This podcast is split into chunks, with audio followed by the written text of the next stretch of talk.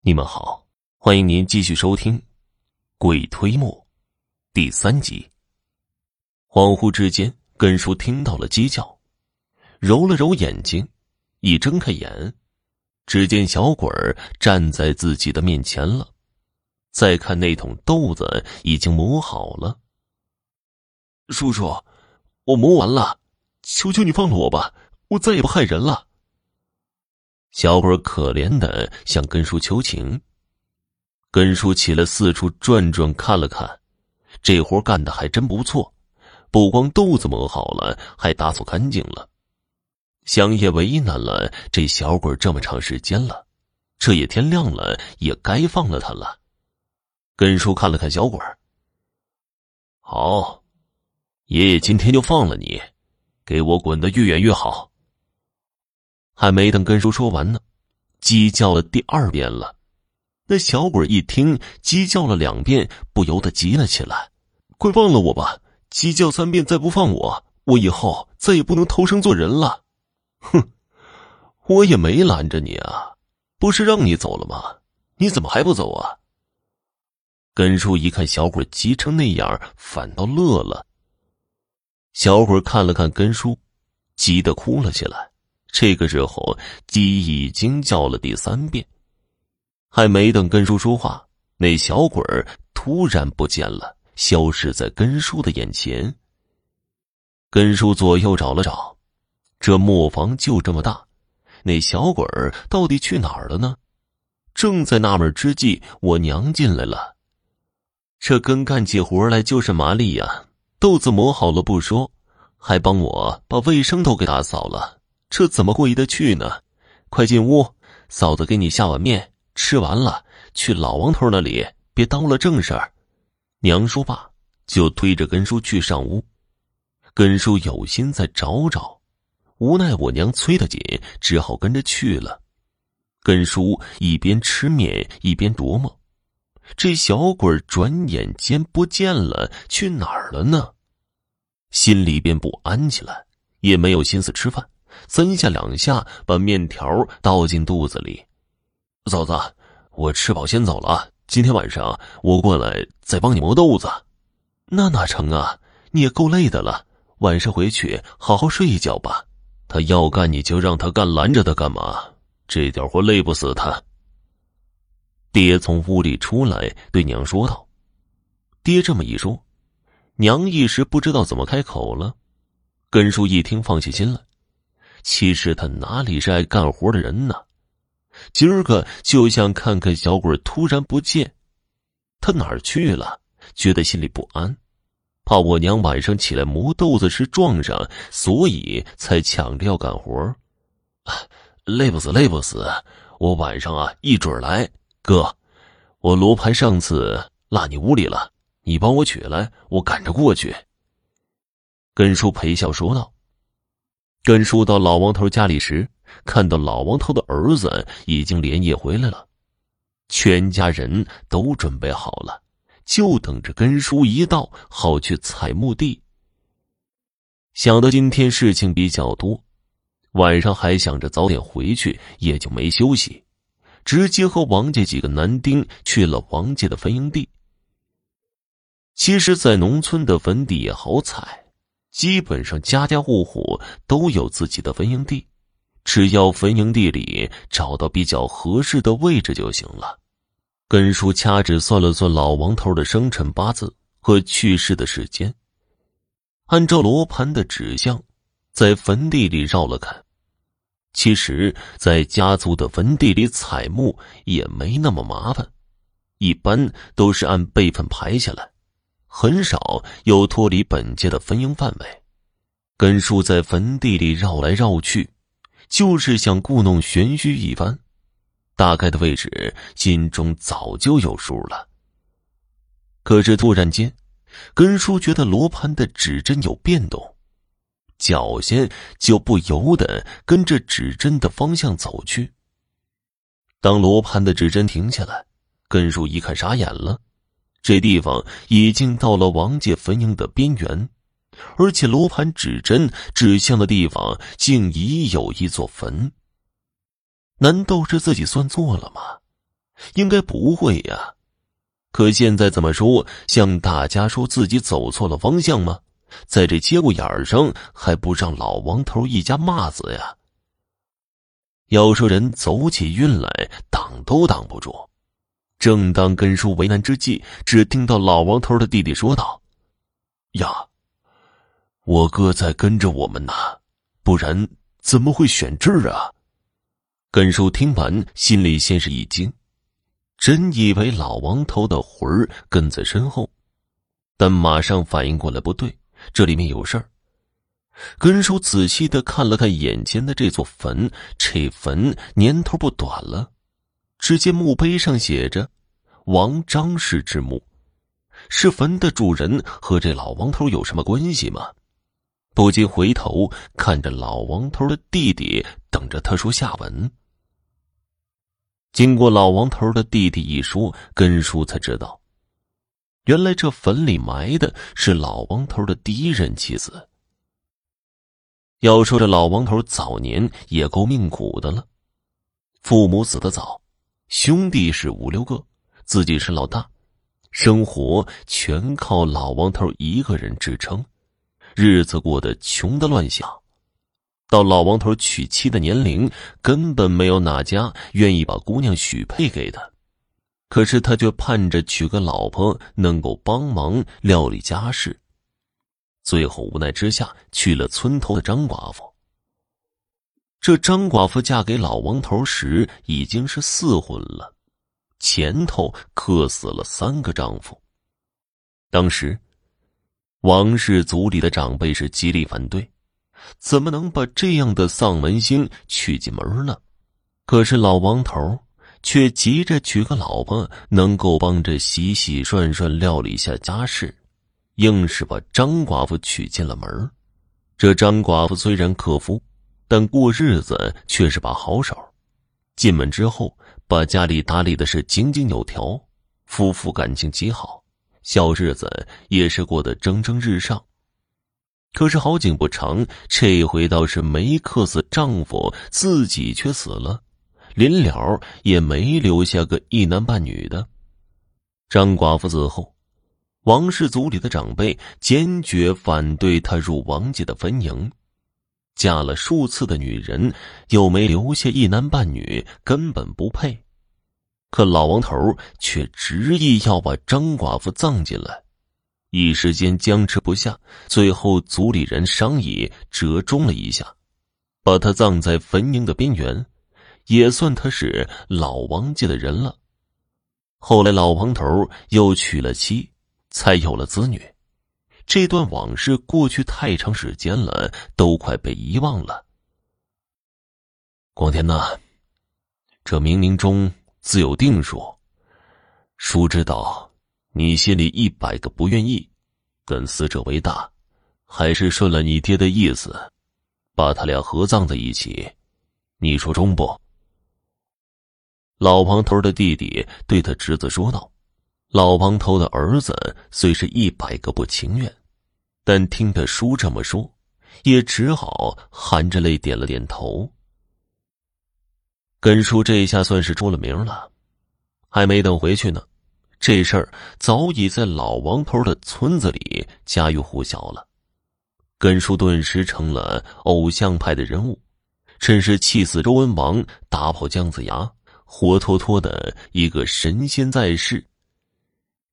根叔一整天都在崇拜的目光中度过，虚荣心真是得到了极大的满足。总算是忙完了一天，根叔这回可是早早的告辞。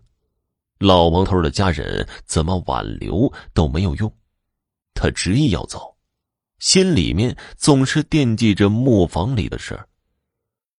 趁着在天黑之前到了我家。吃饭后就说今晚在磨坊里睡了，就不回去了。说是明天一早老王头下葬，反正是早起，不如草草的睡会儿。天亮之前磨完了豆子，就直接过去了。家里看了根叔的表现，都很高兴，心想根叔总算是改邪归正了。根叔到了磨坊，前前后后转了一圈，还是没发现那个小鬼儿。这去哪儿了呢？他怎么想都想不明白。想了想，是不是时间还早啊？那个小鬼现不了身，还是先睡一会儿，醒了再说吧。看来今天的苦力是要他来当了。睡得正香的时候，根叔被磨盘的摩擦声给吵醒了。他眯着眼睛偷看，只见小鬼儿又在磨豆子了，加豆加水，进行的是有条不紊，这怕是磨出经验来了。根叔看着，心里边偷着乐，伴着磨豆子的声音又睡着了。直到听见鸡叫声，根叔才醒了。只见豆子已经磨好了，小鬼儿早已不知去向。这小鬼儿是在争取立功表现呢。好，爷爷，我就给你表现的机会。看时辰，再不去老王头家就来不及了。根叔忙起身赶去。今天是老王头下葬的日子，根叔是忙了个底儿朝天。待老王头的丧事结束。根叔已从人见人躲的二流子摇身一变成了众星捧月的赛神仙。晚上，根叔来到我家的时候，受到了自小以来最高的待遇。白天，根叔的彩木事传到了我们村，其实不止我们村，估计十里八乡都知道根叔了。但是我爹却对根叔倒是没多大改观。瞧这根长进多快呀！你别总是摆这一张臭脸对人家。我还摆臭脸？我都把他当爹带了，难道让我弄个板子给他供起来？爹没好气的说道。根叔听了之后直搓双手，尴尬的笑着说道：“呵，哥对我好，我心里有数着呢。这不想一会儿回家。”拿铺盖来，我今晚就住在豆腐房了。以后磨豆子我就包了。总算你小子有点良心。好啊，得意不忘形，跟我从小就看的是个好苗子。爷爷抽了两口旱烟，说道：“只有我娘觉得过意不去，但男人家都说话了，他也就不再发言了。”吃完晚饭，根叔就回去取了铺盖卷正是在豆腐房里面安了家。根叔并不介意豆腐房的简陋，他真正在乎的是以后可以名正言顺的在家蹭饭，而不用受我爹的白眼了。磨豆腐又自己不必出力，还赚着个好名声，这日子过得才叫舒坦，不禁乐得哼起小曲儿来。半夜，根叔听到了磨豆子的声音，翻了翻身。白天还担心这小鬼不会来呢，这回可以放心了。此时石磨发出的枯燥声音，在根叔耳里是无比的动听。根叔这一住就是十多天，白天看着他爹留下来的风水书，晚上磨着豆子，也不喊累，也不叫苦。可是我娘心里却不安生了，二他爹，总让根这么下去也不行啊！他白天看书，晚上磨豆子，这也休息不好啊！长期下去，身体非得垮了不可。娘听到推磨的声音之后，和爹说道：“他和猴在一起，能把猴给挠了，你瞎操什么心呢？累的话，他早就不干了。”我看他就是想在咱们家蹭饭，才主动要求磨豆子的。我也在他身上花了不少钱了，现在可算是看到回头钱了，让他磨去吧。看你说的，你还是给他送件衣服去吧。今天的天儿啊，有些凉。娘见爹不动，只好自己下地去找衣服。根呐，根，天气凉。嫂子，给你送件衣服来。进门之后，只见一个小孩在推磨，看了看，他并不认识。而根叔在墙角搭起的简易床上睡得正香呢。娘把衣服搭在根叔的背上。娃子，你是谁家的孩子呀？婶婶怎么以前没见过你呢？小孩没有作声。来，给婶子推吧，你别累坏了。这个根呐，真是丧良心，让个小孩干这么重的活。娘边说着，边走过去，想从小孩手中拿过木杆。小孩没放手的意思，也不理娘。娘看情况，也不知道怎么办了，想把根叔叫醒了，可一看小孩的脸，娘就乐了。这小孩子也不知多长时间没洗脸了。脸上不光脏的，还沾着变黑了的血迹，于是走到水盆边，洗了条毛巾，想去给这小孩擦一下脸。这小脸啊，快成小花猫了，来，婶子给你擦擦。擦完之后，看到小孩的样子，娘突然大叫了一声，接着便晕了过去。这突如其来的叫声。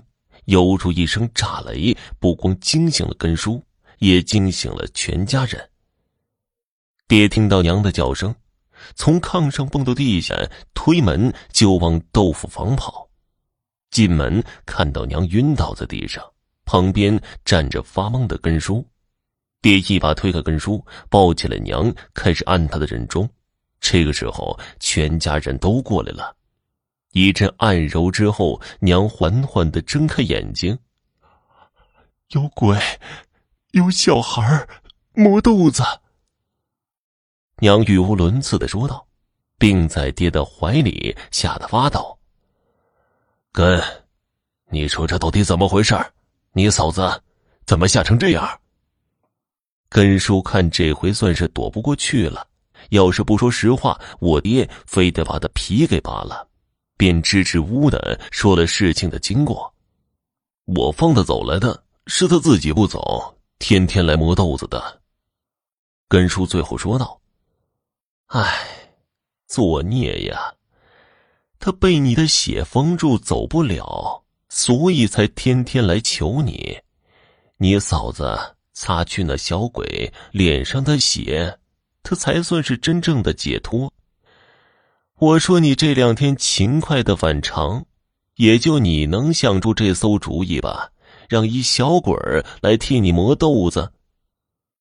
奶奶骂道：“我差点没命，磨掉豆子算便宜他了。”根叔不服气的辩解：“还不是你自己不争气，要是不好赌，哪能出这事儿啊？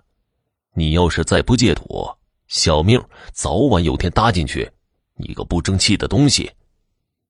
爹气的骂道：“根叔想说什么，但嘴动了两下，也就没出声。看来爹的话是起了作用。我说，我记得跳完脚气后，把别人就放在窗台上了，刚转了个身就没了。原来是被你小子顺了去啊！根，现在你这条小命可是二嫂我救回来的，要不是别针扎破了手。”你早就见阎王去了，你说说，得怎么谢我吧？二婶问根叔说道：“我谢你，跳完脚的别针乱放什么呀？要不是别上那个别针，我也不会那么背。”根叔不听还好，听后不禁大嚷起来，连我娘都被逗笑了。好了，今天的故事就播讲完了，感谢您的收听。